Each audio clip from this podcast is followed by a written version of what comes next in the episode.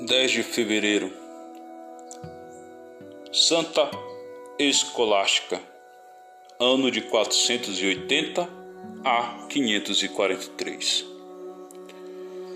Pouco sabemos a respeito desta santa, exceto que foi irmã do grande patriarca São Bento, que sob sua direção fundou e governou uma numerosa comunidade próximo ao Monte Cassino são Gregório resume a biografia dela dizendo que se dedicou a Deus desde a mais tenra infância, que sua alma foi para junto do Senhor, na semelhança de uma pomba, como para evidenciar que tivera uma vida repleta de mais abundantes dons do Espírito Santo. Seu irmão costumava visitar lá todo ano, pois não podia saciar-se bastante com as palavras de graça que brotavam dos lábios. Em sua última visita, depois de passar um dia inteiro em conversação espiritual, a santa, sabendo que o fim dela se aproximava, disse: Meu irmão, não me deixe esta noite. Eu te peço, mas até o raiar do dia, conversemos a respeito do estado de bem-aventurança daqueles que veem a Deus no céu. São Bento não podia transgredir sua regra uma afeição, por uma afeição natural. Então a santa curvou a cabeça sobre as mãos e orou.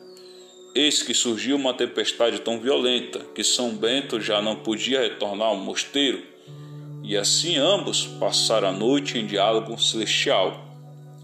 Três dias depois, São Bento recebeu uma visão da alma da irmã na semelhança de uma pomba subindo ao céu. Então agradeceu a Deus pelas graças que conferia à Santa Escolástica e pela glória com que as coroara. Quando ela faleceu, suas filhas espirituais, São Bento e os monges que a acompanhavam, uniram-se em lágrimas e preces. A de nós, queridíssima Mãe, a de nós, com quem nos deixa agora roga por nós junto a Jesus, a quem foste encontrar. Então celebraram piedosamente a Santa Missa, encomendando a alma de Santa Escolástica a Deus. Seu corpo foi trasladado ao Monte Cassino e colocado pelo irmão no túmulo que ele próprio havia preparado para si. Todos reteram lágrimas por muitos dias e São Bento disse: Não choreis, irmãos e irmãs, pois certamente Jesus retirou antes de nós para que seja nosso auxílio e defesa contra todos os nossos inimigos e para que possamos resistir no dia da tribulação e sejamos perfeitos em todas as coisas. Santa Escolástica faleceu por volta do ano de 543.